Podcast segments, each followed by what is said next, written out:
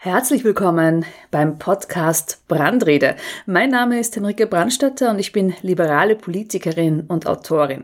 Heute geht's um ein Thema, um ein Problem, das oft im Zusammenhang mit Kinderbetreuung, mit Karenz, mit Verdienst und mit Arbeitsmarkt genannt wird. Es geht um die Teilzeitarbeit. Konkret darum, weshalb vor allem Frauen in Teilzeitarbeit gehen was das für Probleme nach sich zieht und wie wir aus diesem Kreislauf zwischen Teilzeitarbeit und Pay Gap herauskommen können.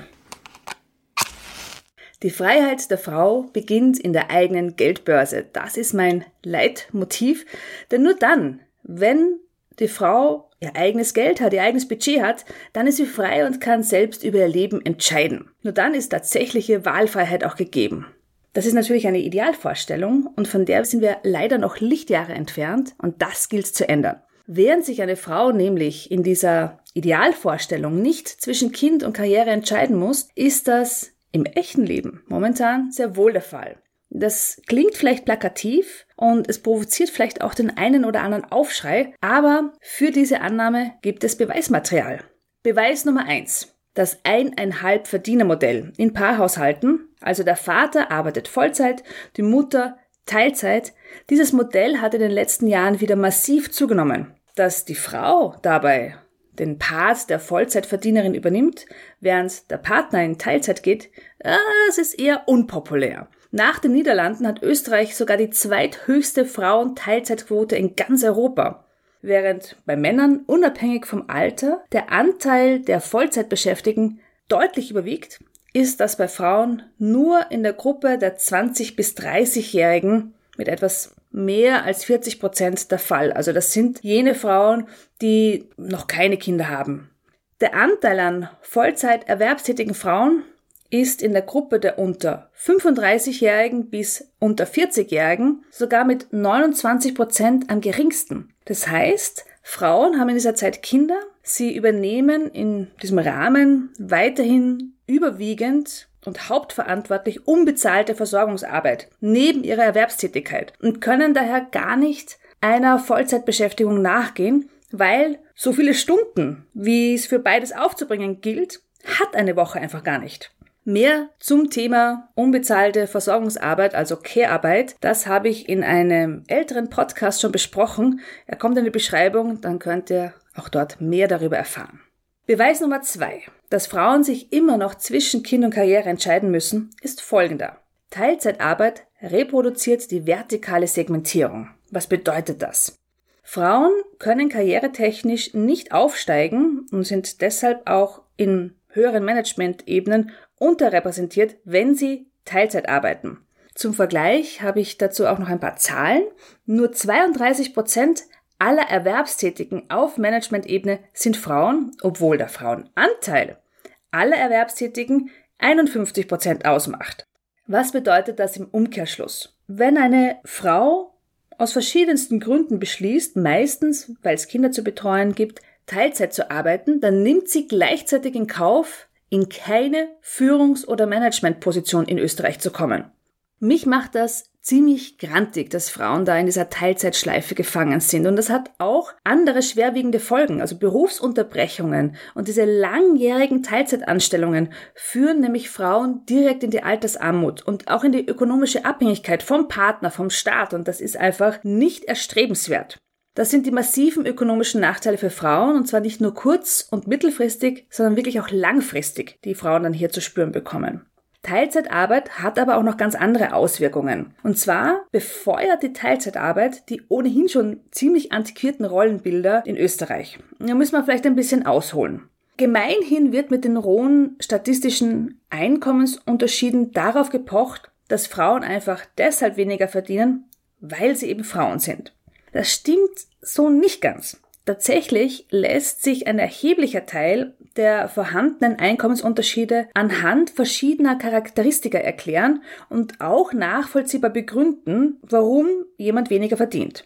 Die hauptsächlichen Gründe für den Lohnunterschied sind die Berufswahl, die tatsächlich angewandten Kompetenzen im Job, vor allem aber lange Karenzzeiten und die Rückkehr in den Job nur auf Teilzeitbasis. Und zwei Aspekte darunter scheinen einen besonders großen Einfluss zu nehmen. Erstens ist der österreichische Arbeitsmarkt sehr stark in sogenannte Männerberufe und Frauenberufe aufgeteilt, die leider unterschiedlich bezahlt werden. Und zweitens gelten eben diese langen Teilzeitphasen als wichtiger Grund für die unterschiedliche Bezahlung von Männern und Frauen. In Österreich dauert die Elternkarenz auch zum Beispiel deutlich länger als in skandinavischen Ländern und auch die Rollenbilder verstärken die Tendenz zu diesen langen Karenzzeiten noch zusätzlich. Die österreichischen Frauen leben auch heute noch vergleichsweise traditionell. Zum Beispiel stimmen 52 Prozent der Frauen in Österreich der Aussage zu oder stark zu, dass, ich zitiere, das Familienleben leidet, wenn die Mutter Vollzeit arbeitet. In Schweden und in Dänemark, da waren es jeweils nur 14,8 Prozent bzw. 19 Prozent, die dieser Aussage zugestimmt haben. Umgekehrt, um bei den skandinavischen Ländern zu bleiben, haben 43 Prozent der befragten Schwedinnen und 60 Prozent der befragten Däninnen dieser Aussage absolut nichts zugestimmt, nämlich, dass das Familienleben leidet, wenn die Mutter Vollzeit arbeitet. Ja, und da sind wir schon auch bei der Mutterschaft. Mutterschaft wirkt sich signifikant auf das Einkommen von Frauen aus und das nicht positiv. Zehn Jahre nach der Geburt des ersten Kindes liegt das Erwerbseinkommen von Frauen in Österreich im Schnitt um 51 Prozent unter dem Wert im Jahr vor der Geburt. Also Frauen, die ein Kind bekommen, verdienen noch zehn Jahre nachdem sie das Kind bekommen haben, durchschnittlich 51 Prozent weniger als zuvor. Das heißt, eigentlich haben wir einen Motherhood Pay Gap. Frauen werden dafür bestraft, dass sie Kinder bekommen. Und der größere Teil der Gehaltseinbußen, der entsteht auch deshalb, weil die Mütter dann die Arbeitszeit reduzieren. Viele Frauen kehren nach der Geburt nur in Teilzeit auf dem Arbeitsmarkt zurück, manche gar nicht. Und diese Auswirkungen einer Teilzeitbeschäftigung, die manifestieren sich dann eben auch in einem geringeren Einkommen, in schlechteren Aufstiegschancen, in weniger Arbeitslosengeld, aber auch dann in einer niedrigeren Pension. Ja, und da sind wir schon bei der Kinderbetreuung. Besonders interessant ist ja auch die Rolle der externen Kinderbetreuung, also die Betreuung der Kinder in Krippen, in Krabbelstuben oder im Kindergarten. Eine aktuelle Studie hat hier ergeben, dass mehr Kindergartenplätze und die Dauer der Karenz bedingt Auswirkungen aufs Einkommen haben.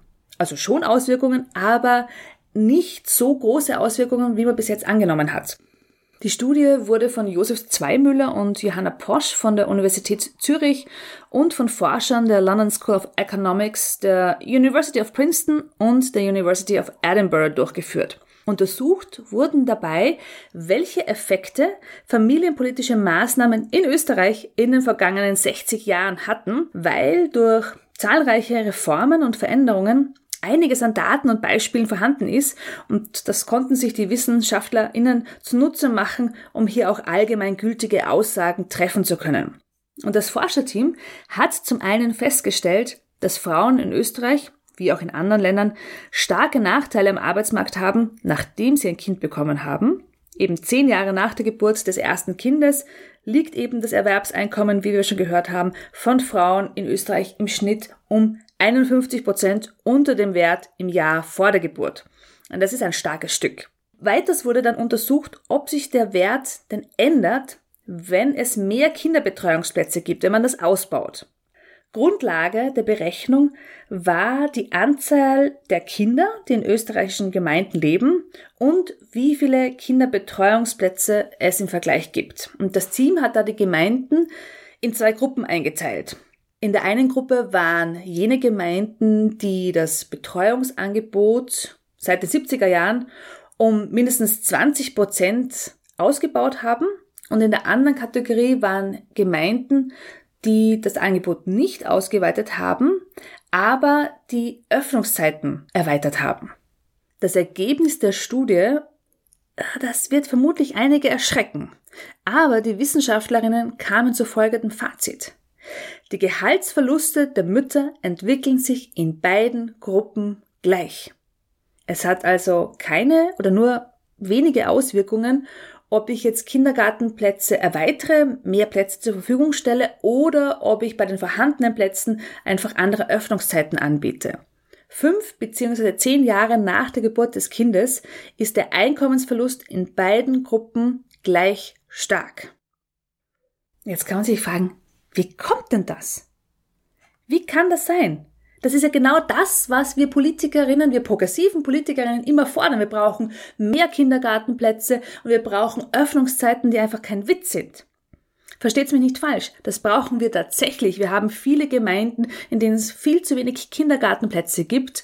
Wir haben Gemeinden, wo die Öffnungszeiten wirklich ein Hohn sind, wo im Sommer fünf Wochen lang zugesperrt wird. Das ist alles nicht lebensnahe und kommt Müttern und Eltern generell einfach nicht entgegen. Aber es gibt dann nämlich etwas viel feinstofflicheres, was man gar nicht so gut erfassen kann. Nämlich, es geht um die Normen in den Köpfen. Wir müssen die Normen in den Köpfen ändern, was die Rolle der Frau ist, was die Rolle des Mannes ist. Nur so können wir einfach auch tatsächliche Gleichstellung erreichen. Männer müssen einen größeren Anteil an Kinderbetreuung übernehmen, um Mütter umfassend zu entlasten und Frauen müssen einfach häufiger Vollzeit arbeiten.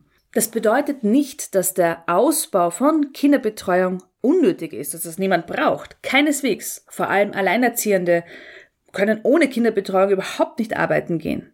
Aber der Ausbau von Kinderbetreuungsplätzen ist nur dann nachhaltig für eine Änderung des Einkommensniveaus für Frauen, wenn wir auch unsere Rollenbilder hinterfragen und vor allem ändern. Nachdem diese Studie, die ich jetzt angerissen habe, publiziert worden ist, habe ich eine Anfrage an unsere Frauenministerin Susanne Raab gestellt. Den gesamten Anfragetext, auch die Beantwortung, findet ihr auch in der Episodenbeschreibung. Die wichtigsten Eckpunkte, die möchte ich euch aber nicht vorenthalten. Unter anderem wollte ich von Ministerin Raab wissen, ob seitens der Regierung aktuell konkrete frauenpolitische Maßnahmen zur Förderung der ökonomischen Unabhängigkeit von Frauen geplant sind in welchem Zeitraum, mit welchem Budget und, falls das noch nicht verankert ist, was es dafür braucht. Ihre Antwort, ich zitiere, die ökonomische Gleichstellung von Frauen und Männern ist eine Querschnittsaufgabe und erfordert die Mitwirkung und Unterstützung aller Ressorts und weiterer zentraler Stakeholder wie etwa der Sozialpartner. Die finanzielle Unabhängigkeit von Frauen und die Erhöhung der Erwerbsbeteiligung sind mir als Frauenministerin besonders wichtig. Ich setze mich daher für die Fraueninteressen innerhalb der gesamten Bundesregierung ein, damit die Frauenperspektive stets bei allen Entscheidungen in den zuständigen Bundesministerien entsprechend berücksichtigt wird. Zitat Ende. Aha, das klingt jetzt nicht unbedingt nach konkreten Maßnahmen, oder? Hört ihr was anderes raus? Nachdem auch das weitere Aufbrechen der Rollenbilder, der angelernten Rollen und auch der Rollenverhältnisse von Frauen und Männern im Regierungsprogramm verankert sind, wollte ich wissen, welche Schritte von ihr dahingehend gesetzt werden. Darauf die Antwort der Bundesministerin, ich zitiere, das Aufbrechen von Rollenbildern von Frauen und Mädchen ist ein wichtiges Anliegen. Dabei gilt es, bereits im Kindergartenalter anzusetzen und Mädchen unter anderem für MINT-Fächer und Themen zu begeistern und junge Frauen später in Berufe zu holen, die gut bezahlt sind. Ja, das ist zwar gut und schön, aber das sagt einmal gar nichts. Ja, das sind ja vor allem irgendwelche Worthülsen und keine konkreten Maßnahmen. Ich fasse also zusammen. Warum ist Teilzeitarbeit für Frauen ein Vollzeitproblem für uns alle? Erstens ganz klar geschlechtsspezifische Ungleichheiten. Sie sind das Resultat ungleicher Verteilung von bezahlter und unbezahlter Arbeit. Zweitens, und das ist jetzt wirklich spannend, wenn Unternehmen unterschiedliche Erwerbsarbeitszeitmodelle anbieten, dann klingt das super, das ist auch sehr praktisch, aber zugleich tritt keine Besserung bei den bestehenden Geschlechterrollen ein, weil eben die Strategie von Unternehmen, Frauen in ihren Bedürfnissen möglichst weit entgegenzukommen, gleichzeitig auch die Teilzeitkultur befördert. Und drittens, wir erinnern uns an die Studie mit den Kinderbetreuungsplätzen. Maßnahmen mit dem Ziel der Frauenförderung tragen nicht automatisch zu erhöhter Geschlechtergleichstellung bei. Und zu guter Letzt, um Geschlechtergleichstellung zu fördern, müssen sich einfach normative Leitvorstellungen in Bezug auf Geschlechterrollen, auf elterliche Verantwortungsbereiche verändern. So, und jetzt kommt die Gretchenfrage. Was würden wir Neos was würde ich ändern, damit dieses Problem der tradierten Rollenbilder endlich der Vergangenheit angehört? Weil wir haben ja jetzt identifiziert, dass genau das in Wahrheit des Pudels Kern ist. Teilzeit ist keine Lösung zur Vereinbarung der beruflichen und familiären Pflichten von Frauen. Teilzeitlösungen sind Teil des Problems. Das kann man nicht oft genug unterstreichen. Und ich will nicht, dass sich Frauen zwischen Managersessel und Hochstuhl entscheiden müssen. Der erste wichtige Schritt ist das Schaffen von Evidenz. Wir brauchen mehr Zahlen, mehr Datenmaterial. Wenn wir ein Umdenken schaffen wollen, dieser tradierten Rollenbilder entgegenwirken wollen, dann müssen wir auch aufzeigen, dass es die tatsächlich immer noch gibt und wo sie überall hineinwirken. Ein wichtiges Werkzeug dafür ist die Zeitverwendungsstudie. Eine Zeitverwendungsstudie zeigt eben an, wie Menschen ihre Zeit verbringen, hm, wie sein Name schon sagt. Und die letzte Teilnahme von Österreich, ja, die liegt bereits zehn Jahre zurück. Ich habe mich ja, sehr dafür eingesetzt, dass Österreich endlich wieder an einer Zeitverwendungsstudie teilnimmt. Drückt's mir die Daumen. Anscheinend soll es im Herbst 2021 endlich soweit sein, dass Österreich wieder nach langem harten Kampf an der europaweiten Zeitverwendungsstudie teilnimmt. Diese Studie, die erhebt Daten über die Aufteilung der Arbeit zwischen Frauen und Männern. Und wenn wir uns die letzten verfügbaren Daten ansehen, die, wie gesagt, auch schon zehn Jahre alt sind, dann sehen wir, dass der Anteil unbezahlter Arbeit bei Frauen hierzulande beträchtlich ist. Wenn man dann auch noch die ehrenamtlichen Tätigkeiten dazu nimmt, dann übersteigt dieser Teil auch den Anteil der Erwerbsarbeit. Also zwei Drittel der Haus- und Sorgearbeit werden von Frauen geleistet. Das ist diese Zeit, die sie sonst in einer Vollzeitanstellung verbringen könnten. Und hier braucht es einfach eine fairere Aufteilung in der Familie, um echte Wahlfreiheit zu sichern. Und wenn diese Evidenz endlich geschaffen ist, wenn wir eine neue Zeitverwendungsstudie und ihre Ergebnisse haben, dann ist das zwar immer noch ein langer Weg bis zur tatsächlichen Gleichstellung, aber wir schaffen die Basis, damit die Politik Handlungsanleitungen hat und auch nicht ausweichen kann. Wenn du am Laufenden bleiben möchtest, was bei der Zeitverwendungsstudie herauskommt, wenn du wissen willst, was unsere Zugänge und Haltungen zu vielen anderen gesellschaftspolitischen Themen sind, dann abonniere meinen Podcast und folge mir auf meinen Social Media Kanälen. Ich freue mich.